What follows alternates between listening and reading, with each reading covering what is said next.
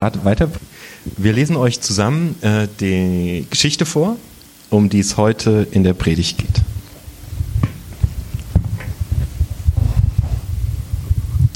Steht in Markus 10 ab Vers 17.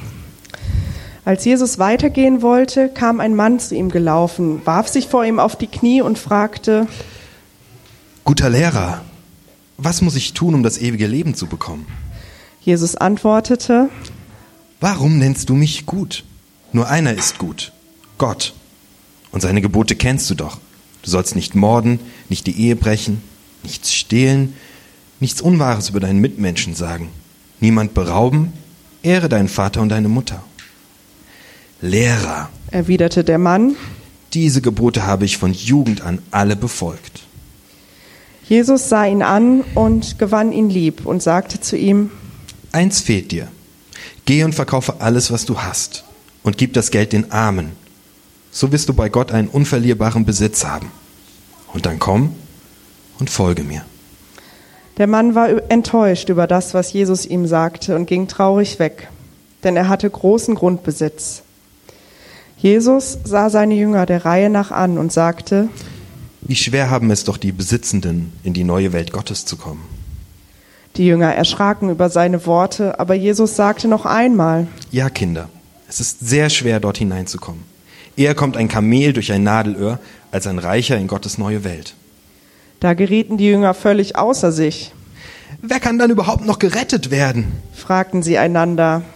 Jesus sah sie an und sagte, Wenn es auf die Menschen ankommt, ist es unmöglich. Aber nicht, wenn es auf Gott ankommt. Für Gott ist alles möglich.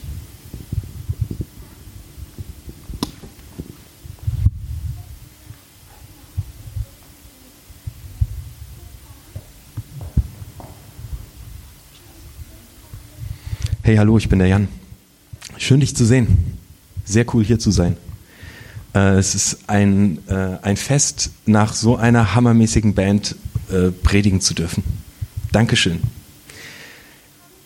Da kommt ein Mann zu Jesus gelaufen. Ähm, er kommt anscheinend äh, angerannt, er ist außer Atem, er kommt zu Jesus und er wirft sich vor ihm auf die Knie.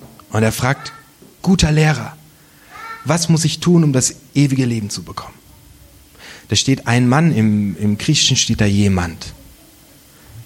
Kein Name. Das heißt, einfach mal wieder ein Platz für dich, den du ausfüllen kannst.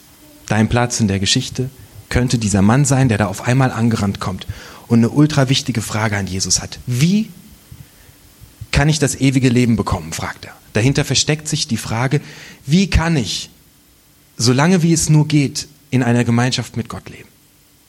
Wie kann ich ab sofort, solange wie es nur irgendwie geht, mit Gott zusammen sein? Wie funktioniert das, guter Lehrer? Wie geht das? Ich möchte ganz in der Nähe von Gott sein. Und solange wie es nur geht. Wie geht das? Und er läuft zu Jesus hin und er will diese Begegnung mit diesem Jesus, von dem er so viel gehört hat. Er will sie, er sehnt sich danach. Und er schmeißt sich vor ihm auf die Knie. Und das ist ein Statement. Also später wird gesagt, er hat viel Grundbesitz, der ist echt reich. Also den kennt man wahrscheinlich einfach.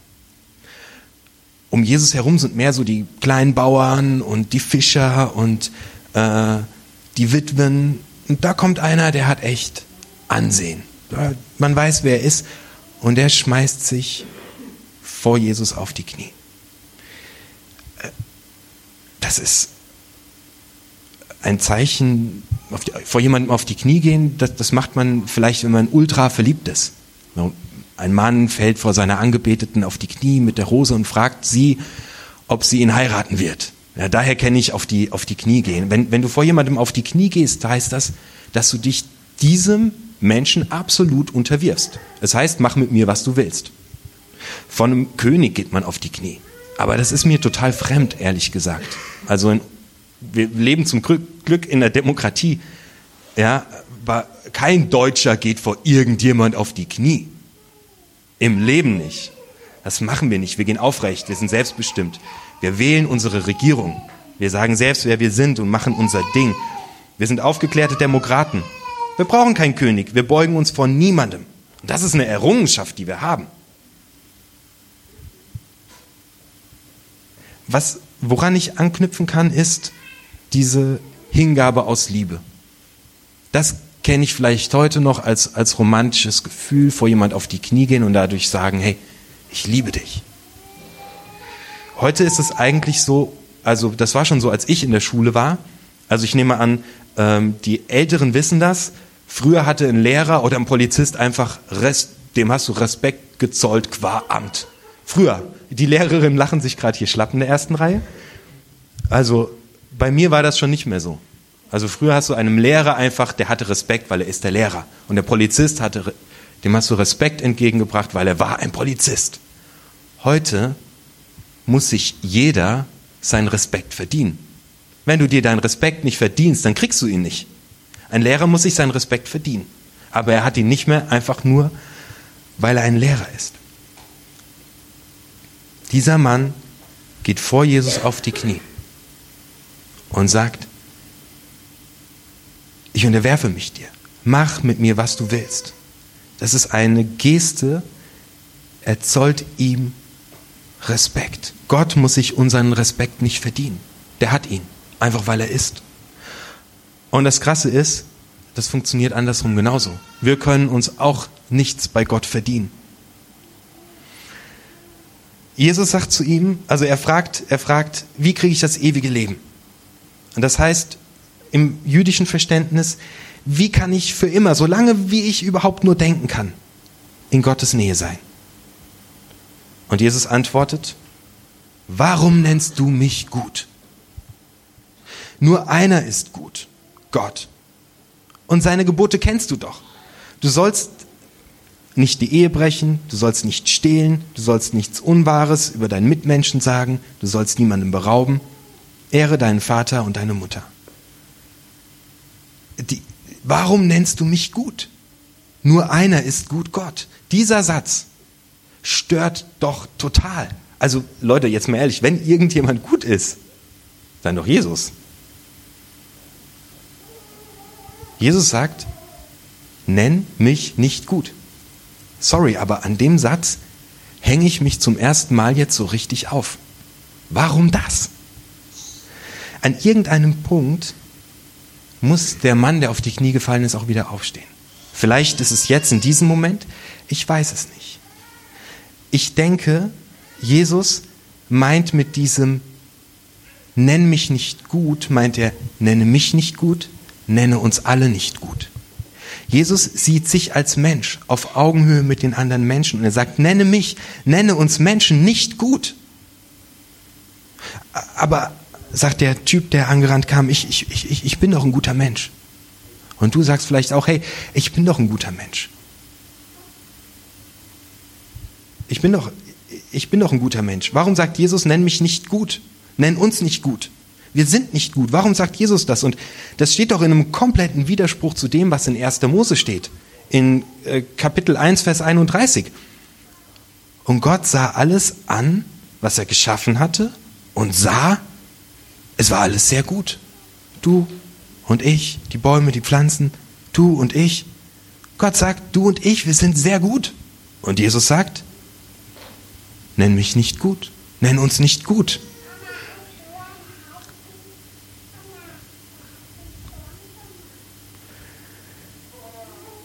Wir versuchen aus eigener Kraft gut zu sein, zu genügen und geben uns mit dem Gut zufrieden oder eben auch nicht. Wir geben uns mit dem Gut unzufrieden. Wir sind nie gut genug. Das Gut steht in dieser Geschichte für einen Wert, den du dir selbst erarbeitet hast. Das Gut ist in dieser Geschichte das Ergebnis deiner Taten. Dieser Mann versucht gut zu sein, um damit in die Nähe Gottes zu kommen. Sehr gut ist die von Gott geschenkte Identität. Sehr gut ist die Identität, die du aufgibst, wenn du aus eigenem Vermögen gut sein willst. Okay? Sehr gut ist eine Identität. Gut ist das, was du versuchst dir zu verdienen. Sehr gut ist die Identität, dein Wesen. Das, was Gott zu dir sagt, was du bist. Sehr gut ist die Identität, die du aufgibst, wenn du aus eigenem Vermögen gut sein willst. Lehrer, erwidert der Mann, diese Gebote habe ich von Jugend an befolgt. Er hat schon, habt ihr gemerkt, der Typ macht immer alles richtig, er hat schon dazugelernt. Er sagt direkt, dass so, solche Schüler wünscht man sich. Er sagt schon direkt nicht mehr guter Lehrer, klar, hat seinen Rüffel gekriegt, so macht er direkt alles korrekt. Lehrer, erwidert der Mann, diese Gebote an habe ich von Jugend an befolgt. Er hat alles gut gemacht. Alles aber es bringt ihn nicht in die Nähe Gottes. Er sehnt sich ja danach. Wo machst du alles gut? Wo versuchst du alles gut zu machen? Wem willst du damit gefallen?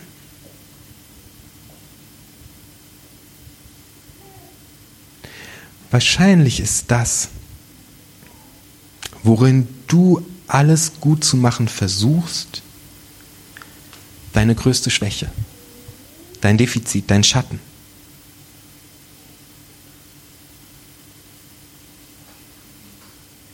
Dieser Kerl sehnt sich einfach nur nach Gott. Und jetzt kommt einer der coolsten Sätze in dieser ganzen Geschichte. Jesus sah ihn an, er gewann ihn lieb. Man kann das aus dem Griechischen auch übersetzen mit, er liebkoste ihn. Spätestens jetzt muss er den irgendwie hochheben, falls er noch auf den Knien ist. Jesus sah ihn an und gewann ihn lieb. Vielleicht gehst du diesen Weg von diesem, von diesem Kollegen mit, der hier einfach Sehnsucht hat nach Gott.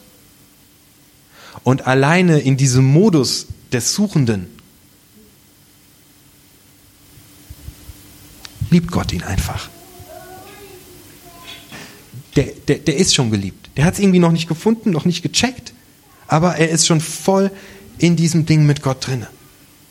Das finde ich cool, diesen Prozess, den, den dieser junge Mann geht. Jesus sah ihn an, er gewann ihn lieb und sagte zu ihm, eins fehlt dir. Geh, Verkaufe alles, was du hast und gib das Geld den Armen. So wirst du bei Gott einen unverlierbaren Besitz haben. Und dann komm und folge mir. Krass. Dieser junge Mann sehnt sich nach Gemeinschaft mit Gott und Jesus sagt zu ihm, gib alles, was du hast, den Armen. Wir sammeln nachher übrigens eine Kollekte. Das machen wir immer, weil wir uns von Spenden finanzieren und so. Ich mache gerade mal so eine Klammer auf. Eva, ich baue dir jetzt so eine, so eine Rampe, ja? Kannst du nachher einfach, leer einfach dein Geldbeutel aus. Mach ihn einfach leer. Das ist das Mindeste, weil hier steht sogar, geh, verkaufe alles. Also du kannst jetzt noch bei eBay Kleinanzeigen dein Klavier inserieren, bei, per PayPal kommt das Geld vielleicht in fünf Minuten an und dann hast du das richtig, richtig, richtig gemacht. Geh, verkaufe alles, was du hast und gib den, das Geld den Armen, so wirst du bei Gott einen unverdienbaren Besitz haben. Wir sind arm. Diese Gemeinde ist arm.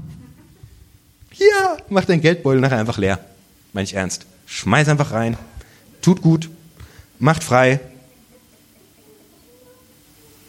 Es ist ein Weg, sagt Jesus, in die Gemeinschaft mit Gott. Tatsächlich ist es so, dass wenn ich manchmal, wenn ich Leute besuche, die krank sind, dann ist es für mich ein Kampf, dahin zu gehen. Und ich habe das Gefühl, ich habe eigentlich gerade nichts zu geben, aber ich gebe diesen letzten Cent, den ich noch habe, und ich fahre ins Krankenhaus und ich besuche diesen Menschen.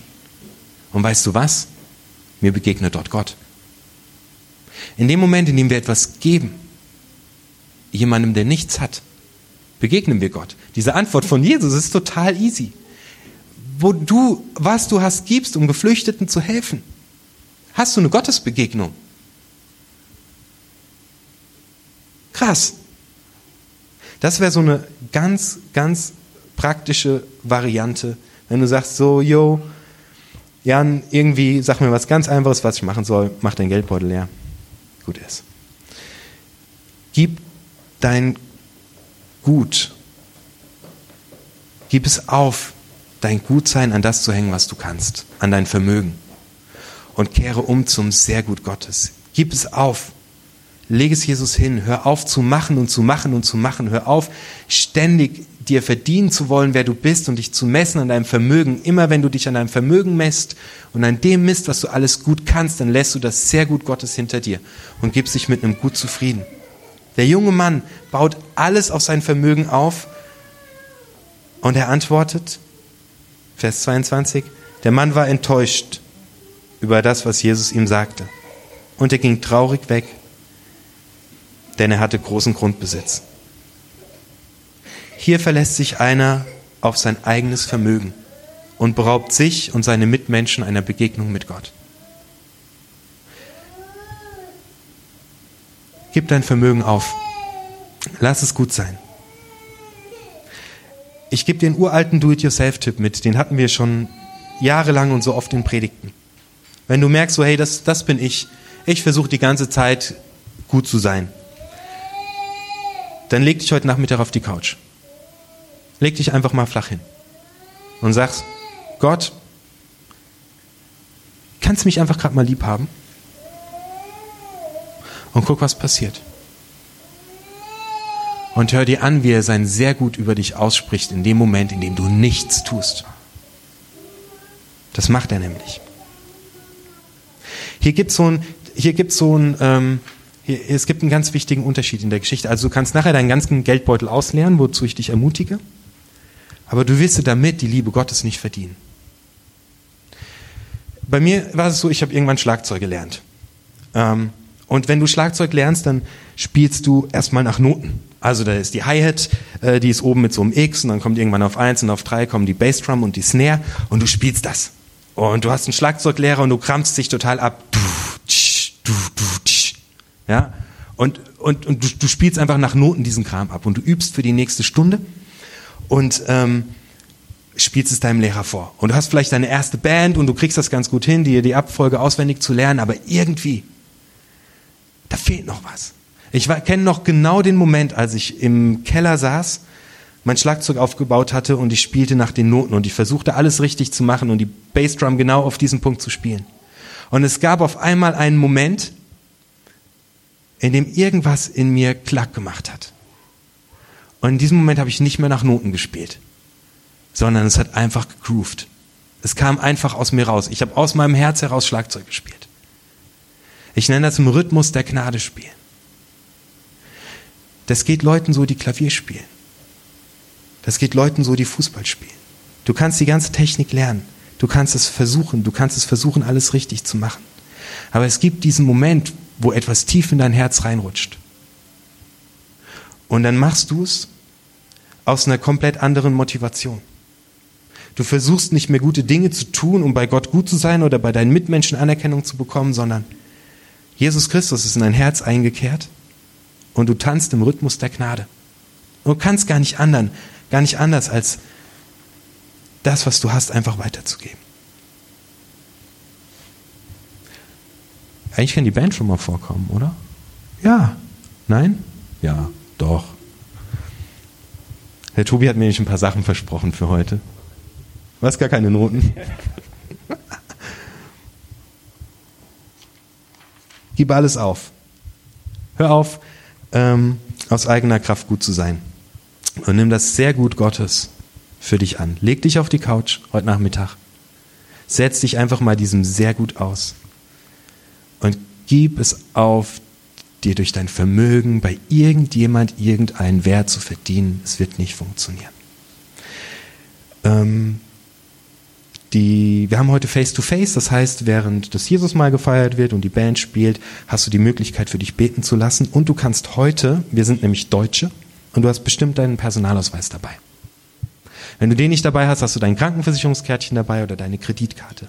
Wenn du heute zum Jesus mal gehst, um das zu feiern, dann kannst du deinen Personalausweis hier vorne am Kreuz ablegen. Den kannst du auch da liegen lassen. Den holst du dir nachher irgendwann zurück, kannst auch deine Kreditkarte hinlegen. Wenn die nachher weg ist, dann hat wenigstens ein Armer jetzt Geld. Also, es kann nur Gutes bei rauskommen. Nein, ernsthaft. Leg deine Identität ans Kreuz. Dein Sein, dein Ich. Nimm deinen Personalausweis, leg ihn dahin und sag damit, hey, ich nehme es an, was Gott über meinem Leben ausspricht, nämlich, dass ich sehr gut bin. Und ich höre auf, es gut machen zu wollen. Ich höre heute auf mit dem Scheiß. Ich renn zu Gott, ich schmeiß mich vor ihm auf die Knie und ich nehme einfach sehr, sein sehr gut aus seiner Hand für mein Leben an. Also mach das, schmeiß deinen Personalausweis da vorne hin, deine Identität und sag damit, ich gehöre zu Gott. Und alles, was ich bin, bin ich aus ihm und nichts und niemand kann mich jemals davon trennen.